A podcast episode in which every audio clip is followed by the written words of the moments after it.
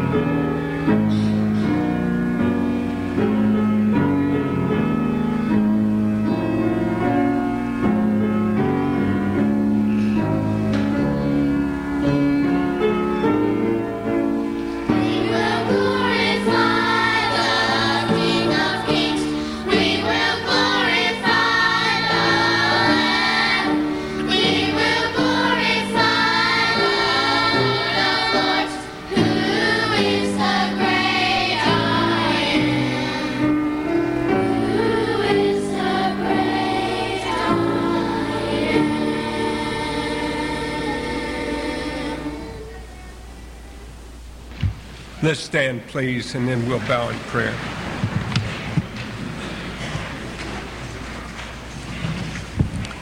Let us all pray. And now, God our Father, we give you praise again for all of your great mercy to us. We give you thanksgiving, Father, for the remarkable privileges which we enjoy in this blessed land. We thank you for the freedoms which we have, freedoms which are free for us, but which are not cheap, but which have been bought by the blood of brave men and women down through the years, and which have been really given to us of your own bounty. Help us to make good use of it. We pray that you will bless those in countries where they are restricted in their worship of you and where there are obstacles to be overcome. We seek your mercy for those who are oppressed. We are thankful that we have gifts which we may make this day to support the spread of the saving gospel of Jesus Christ. Please bless our offering, and please see to it that it is wisely used to glorify Thee. And now make the words of my mouth and the meditations of all our hearts to be acceptable in Thy sight, O Lord, our strength and our Redeemer. Amen. Very favorite question for those who teach the New Testament is to ask the students in the class which of the miracles performed by Jesus is recorded, which one miracle is recorded in all four records of the gospel Matthew, Mark, Luke, and John. And the only one miracle that Jesus did, which is recorded by all four Matthew, Mark, Luke, and John, is the feeding of the 5,000. This miracle made a tremendous impression upon the people. It made a great impression upon them. I, have been trying to analyze it and thinking through it. Uh, you know, it was the festival of the Passover, so there would have been great throngs of people that would have come for this important feast. Remember that this commemorated the freedom which God gave to his people when he brought them out of bondage in Egypt. And they were very grateful for that freedom. We like to celebrate the 4th of July in this country. This is bigger than the 4th of July to them uh, because it was the mighty hand of God in bringing them deliverance from Egypt. And uh, so there would have been huge crowds of people. It would have been in the spring of the year. We know that we are told there were 5,000 men, not counting the women and children. Someone has estimated that the crowd of people that may have been fed would have been as large as 15,000. A huge crowd of people. I often think of the oratorical skills of Jesus. Even his enemies, when they came to arrest him in the Garden of Gethsemane, fell back under the power of his voice. Never think of Jesus as some weak, emaciated uh, sort of person. You could not have spoken to 15,000 people and be that way. He must have had a tremendous voice, and it must have made a great uh, moving experience for the people because they went such great distances to hear him speak. They traveled even out into the desert places to uh, hear him. So he speaks to this huge crowd of people. Now, when you think of this, the 5,000 men that would be fed, then the women and children beside, you can see why they would remember this for a long time to come. Uh, now then, let's pick up the story and I'll let it develop itself and I'll go along with some points I want to bring out that really I believe will relate to our morning school too. After these things, Jesus went away to the other side. Now, after these things means after John the Baptist had, had been beheaded and word had been received by Jesus that this great hero of the faith this remarkably courageous man of God, his own cousin, had been put to death by a horrible person, Herod. Jesus uh, sought retirement. uh, his disciples needed retirement. He had manifested a great healing ministry. Many people were brought to him and were healed and made well. And so it was time now for some rest. And Jesus turns even these interruptions into periods of blessing. And we see that here. Uh, they can't get away from the crowds, they throng him every place. I've had the experience of being with Dr. Billy Graham uh, time and again when we've gone into a hospital. And uh, I would call him and say, so and so is sick, and can you possibly go and see him? And he's always been very gracious to go if there was any way in the world that he could. But the minute we would try to sneak in the back entrance of the hospital and go up the elevator, and the word would get out amongst the nurses or the doctors that uh, he was there, it was almost like a ripple uh, effect uh, throughout the corridors of the hospital. And as we would walk out, uh, persons would come out of the room and say, Would you come in and pray for my mother? Would you pray for my father? Would you pray for my little boy? And you can see something of the pathos when people uh, are in extreme need like this, they respond in this manner. And so here, uh, Jesus attracts these great crowds of people, and they come to him having seen these remarkable healings that have taken place, miracles from God. And uh, Jesus looks up and sees the multitude coming. They can't get away from this multitude. The word is myriads upon myriads, thousands upon thousands upon thousands of people. Jesus saw them coming. And so, Jesus, lifting up his eyes and seeing that great multitudes were coming, said to Philip, he is the first one we want to look at briefly, said to Philip, Where are we to buy bread that these may eat?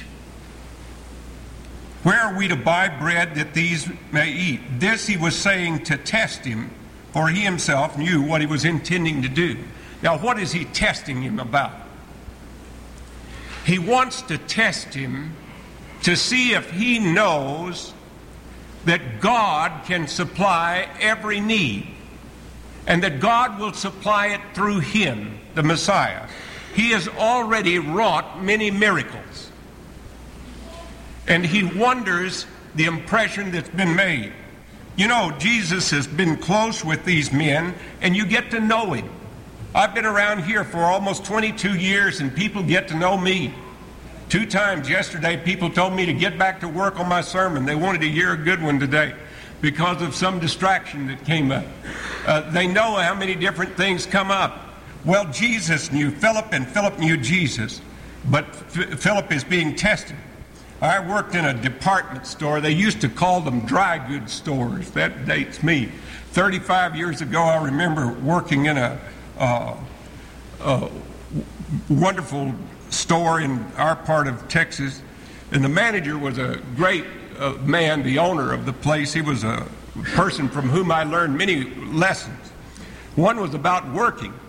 He, he said one time uh, when someone had been promoted, uh, some other person who was a little disgruntled that he didn't get promoted said, That's the luckiest guy I ever saw. And our owner said, Yeah, and did you ever notice the harder he works, the luckier he gets? he was a very, shrewd man. And, uh, and what he was saying was true. And in that store, we sold everything from Hickey Freeman suits, which were then $65. Uh, I was talking to a friend of mine, uh, uh, a clerk in a store in Asheville this week, and I asked him about a Hickey Freeman sport coat, and he said it was $450. I said, I don't even, I don't even want to know what a suit costs. uh, that's how times have changed. But even back then, though, I was 25 bucks a week was a big salary then. Uh, well, here, Jesus is testing him like a good manager would test a clerk in a store to see whether he's got any sense, whether, whether he's going to rely upon uh, uh, the power of God. So he tests him uh, he says to Philip, Where are we? Now, Philip was from that area. He might have known some place they could buy some food. But for 15,000 people, my soul, that's a lot of people. And they didn't have that much money. Uh, well, Philip is quick in trying to figure it out. Philip answered him and said, 200 denarii. But you see, he's not thinking about the power of God. He's thinking about trying to buy bread here. 200 denarii worth of bread is not sufficient for them, for everyone to receive a little. Uh, he's thinking in, in terms like we think as human beings. That even if we had a working man's wage, which would have been a denarii a day, for 200 days of work, that amount of money would not buy each one of them just a half of a piece of a biscuit and a, uh, it just wouldn't go anywhere. It's not enough so that they would have just a little bit to eat. And in the other records, we are told that the disciples told him, Send the crowds away so that they can go away to the villages. So Philip answers with his impossibility thinking by uh, stating that uh, even 200 denarii worth of bread is not sufficient for everyone to receive a little. And I think Philip must have wondered, why are you asking me this question? Why did this happen to happen to me?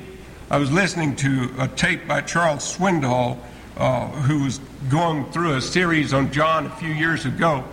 And we had Andy Horner here the other day, and uh, about two Sundays ago, and he had an unusual thing happen in his home in Dallas. Uh, someone rounded a corner uh, in their Volkswagen and ran through his fence and crashed into his swimming pool. And he looked out the window to saw, he thought the pool's lights were on, but it was the lights from the Volkswagen. And he walked outside to look at it, and there were two boys who came up to him dripping wet, and they said, Our bug is in your pool. and uh, Andy could have reasoned, Well, why bug me? uh, what's God, why didn't he let him run into my neighbor next door who's not even a Christian? Uh, uh, why, did, why didn't he operate that way? God does things uh, in unusual ways. Well, here Philip gets, gets uh, tested by Jesus, and he said it's 200 denarii, not even enough bread for every one of them to receive a little. And then there's one step further. Andrew, Andrew does remarkable things. And remember, I always have to say that Andrew must be identified as Simon Peter's brother. That's the way you keep him straight. Andrew is Simon Peter's brother. Uh, and Andrew, however, had made friends with some little boy out in the group. And Andrew said, There is a lad here. And that's what's important about our morning school and about teaching the children. Do you see all those children here? You have no idea what those children may become when they are grown men and women and the impressions that may made, be made upon them now for God and for Jesus and for what is right and what is wrong and those lessons that Rose was enumerating to us about the things they were being taught, she and Pammy Wolf and the others who have worked with them. These are so important. There is a lad here. There is a lad here, said Andrew. He at least had made friends with this little boy. And he was a poor little kid. He didn't have any money because barley was the cheapest uh, of the grains. In fact, if you committed the sin of adultery, one of the offerings made for it was out of barley because the Jews said that adultery is the sin of a beast. And so, if you're going to commit the sin of a beast, then the offering you ought to make ought to be the food of the beast. And so, it was made out of barley cakes. And so, barley was cheap, as cheap as you could get. And he had five little barley loaves, five little barley cakes, and two pickled fish. They would have been about like our anchovies. I never think of anchovies except I think of one of our uh, sons who was going on a camping trip and he selected amongst the things he would take with him to eat on the camping trip a can of anchovies. You don't want to ever do that. Uh, you'll be tasting them a long time. Uh, two little pickled fish and uh, five little barley cakes And that's what this little boy has. Now, Andrew knew that. He knew what he had for lunch. How did he know that? I have people who say to me, How can I witness for Jesus Christ? Become someone else's friend? Get to know them?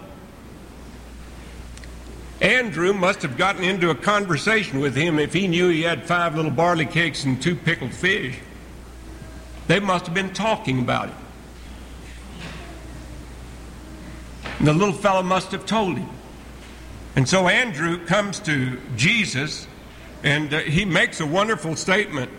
He says to Jesus, There is a lad here, and he has five barley loaves and two fish.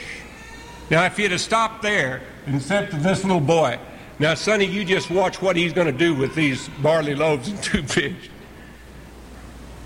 You're not going to be able to, to imagine how great it's going to be. But he doesn't say that. Instead, he says, There is a lad here, he has five barley loaves, he has two fish, but what are they among so many people? They're not much among so many people. And yet, when we have just a little and God is in it, God can do great things with it. And so that's what God will do here through his Son, Jesus Christ. Jesus says, Have the people sit down. And uh, there was much grass in the place. Uh, you know, once I actually read that statement right there, there was much grass in the place. And I had some kids laugh because they thought I was talking about marijuana. Now that shows you how times change. Well, uh, this made a vivid impression on Mark because he says green grass in the place. And it must have meant that they had colorful ro- robes. And Jesus, uh, at this point, wants them to be orderly served. And so he does things decently and in order. And he has the people sit down in companies of 50 and in companies of 100. And in uh, uh, Mark's mind, he can still see them in their uh, groups like so many patches in a garden uh, that are different ways. He sees them sitting down. So the men sat down in number about 5,000. Jesus therefore took the loaves and having given thanks, he distributed to those who were seated, and likewise also of the fish. Now, you remember Philip said, if we could buy the bread, we could not get enough so that each one would have just a little. But what it says here is, likewise also the fish, as much as they wanted. Now, what does that tell you about God?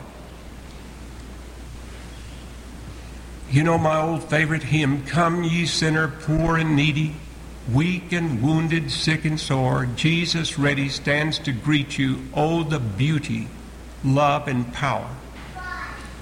When you come to Jesus, that old hymn says, God's free bounty glorify. It glorifies God to give generously to us. He always gives generously. Nothing will be wasted, but he will give generously. Uh, Philip had been wondering if 200 denarii worth of bread would be enough so that each one of them could just have a little bit.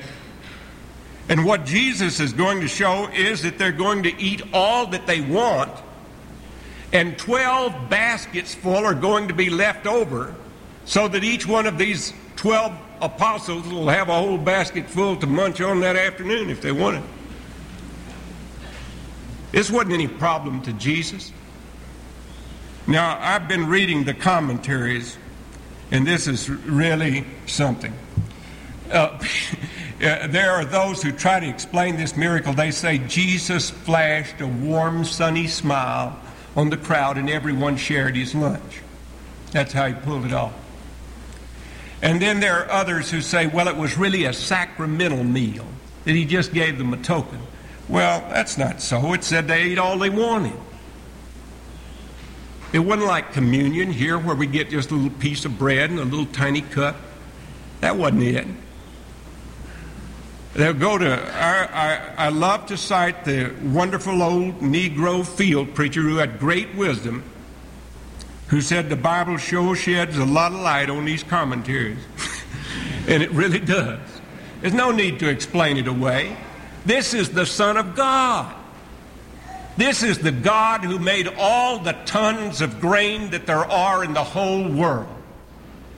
And if a farmer can take his seed wheat and sow a few pounds of it and next year reap thousands of pounds of wheat, and then sow the thousands of pounds of wheat seed and then reap, reap tons and shiploads of it, God can capsule these miracles. Jesus could have it, have it work so that every man had a loaf of bread in his pocket. He could have called down manna from he- heaven. But he elected to use his own disciples to help him in distributing his grace to others. We take communion. We take the bread and break it and pass it to someone else. He takes it and passes it to someone else. That's communication. And we communicate the gospel.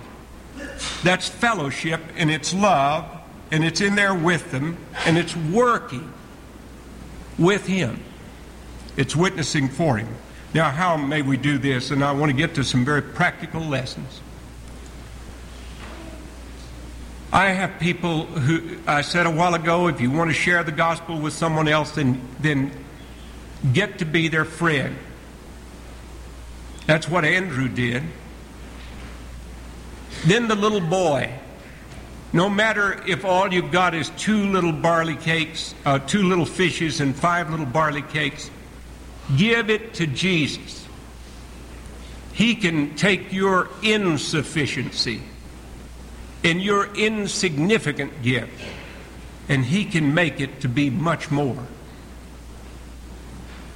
He can make it to be much more.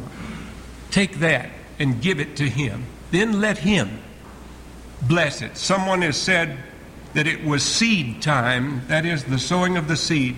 It was seed time when He blessed the bread, when He prayed. It was harvest when He broke it. And that's the way he still operates. He is communicating his gospel through the, his good news, his love and salvation through those who love him. Through little things, a while ago, Rose spoke about Moses. Who would have ever thought that a little baby crying with little teardrops would move the whole course of history. But it does. Little Moses placed in a little tiny boat like basket and placed in the river Nile floats down. And these enslaved people in Egypt who are in rigorous bondage and who have cried out to God for years and a little baby cries. There's an old Jewish legend that an angel from God came and pinched the toe of Moses and made him cry. And that baby's cry caused the impulse, the maternal instinct in Pharaoh's daughter to be moved. She heard the cry and had that baby brought to her. And then that baby will be used by God to be the great deliverer. And when that baby comes up, you remember that staff that was in his hand? Later, God tells Moses when he calls him out in the desert, when he's gone out there, What's that in your hand? And he says, It's a staff. He says, Throw it down. And he throws down that old shepherd's rod and it becomes a snake. This, uh, a week ago, Francis Schaeffer died. He has a great, great sermon called No Little People in No Little Places. And he based the whole message on the fact that that, that that staff that Moses took in there and threw down before Pharaoh and said, God said, let my people go. That God can take insignificant, insufficient things and empower them. And this is what he does here. That's what he did down in Charlotte when Mordecai Ham was preaching and a 17 year old named Billy Graham was converted and came to Christ, and millions upon millions of people around the world have heard the gospel because of it. That's what happens when these little children are here and we teach them about Jesus out of this own church. Uh, yesterday or day before yesterday, I got a call from Jim Wood, who is pastor of a church up in Massachusetts now. I can think of Philip Gwaltney. I think of Al Andrews. I think of Robert Barker. I think of Joel Barker. So many people come trooping into my mind who know and love Christ and who can be taught and who later may reach many, many more people. So, there is a lad here, and that means that God can take what may seem insignificant and insufficient and use it to his glory. And the Lord's blessing makes that difference. Now, how may you do this? Start with what you have, give what you have to Jesus, obey God's command, and didn't conserve the results. I remember um, over in Scotland, uh, often going to St. George's West, the big church in Edinburgh. And it's not far from the Caledonian Hotel. And, and that's at the end of Princes Street. And you want to know how you can witness? You say, I can't. I can't wax eloquent in talking about the Lord. Learn to bear just one little testimony for Jesus Christ. There was a man named George Rigby. And George Rigby one day came to the home of Alexander Whyte and rang the doorbell and said that he was discouraged in his Christian life because he'd never been able to do anything for the Lord. And Alexander Whyte had not met this man before, and he said, Tell me your name again. And he said, My name is Rigby, George Rigby.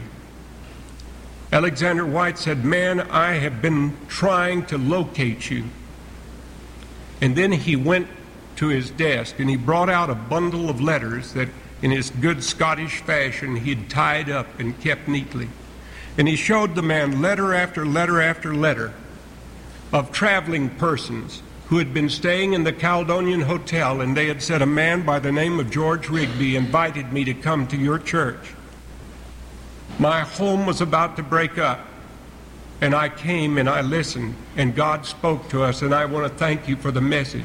Another man, I was about to go to take my life, and a man named George Rigby spoke to me and said, Would I come to church? All Rigby did was invite people and bring them there, but he got them under the sound of the gospel. And that got them into salvation. I once went into a manufacturer's office and he handed me a tract, which I thought was unusual.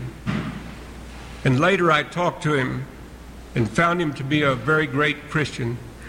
And this man had come to Christ.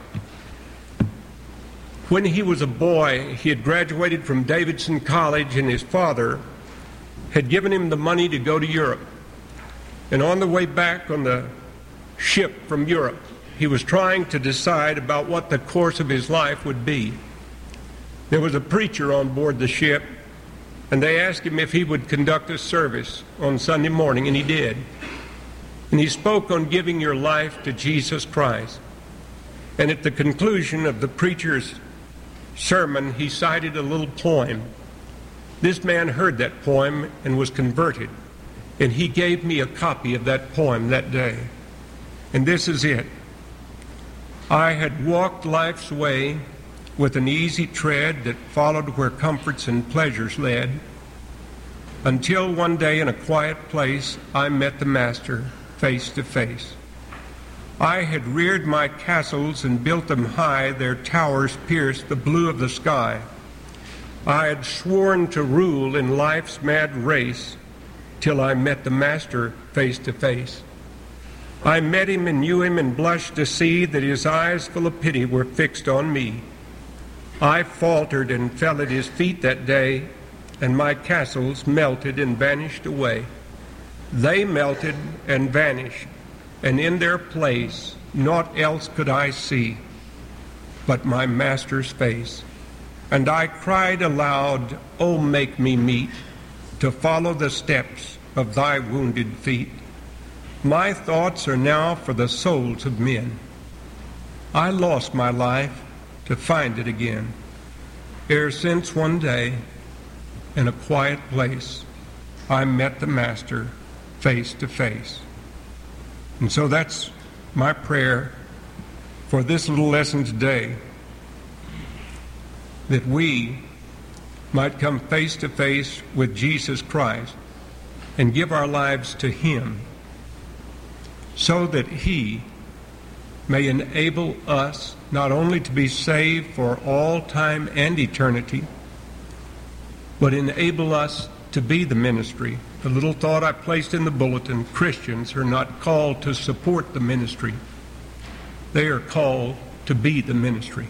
Let's bow in prayer. Oh God, our Father, we pray that you will take the fragments of thought which we have from this message this morning and from this remarkable experience in the life of our Lord and in his disciples, and which down through the ages has been an encouragement to so many to carry out a ministry for your glory, that you will enable us to take what we have, present it to Jesus, and see what he can accomplish uh, with and through it. And Father, if any person here is not yet surrendered his or her life to you, grant to that person enabling grace this day so that they might be able to go to a quiet place and meet the Master face to face. We ask for these mercies in his name.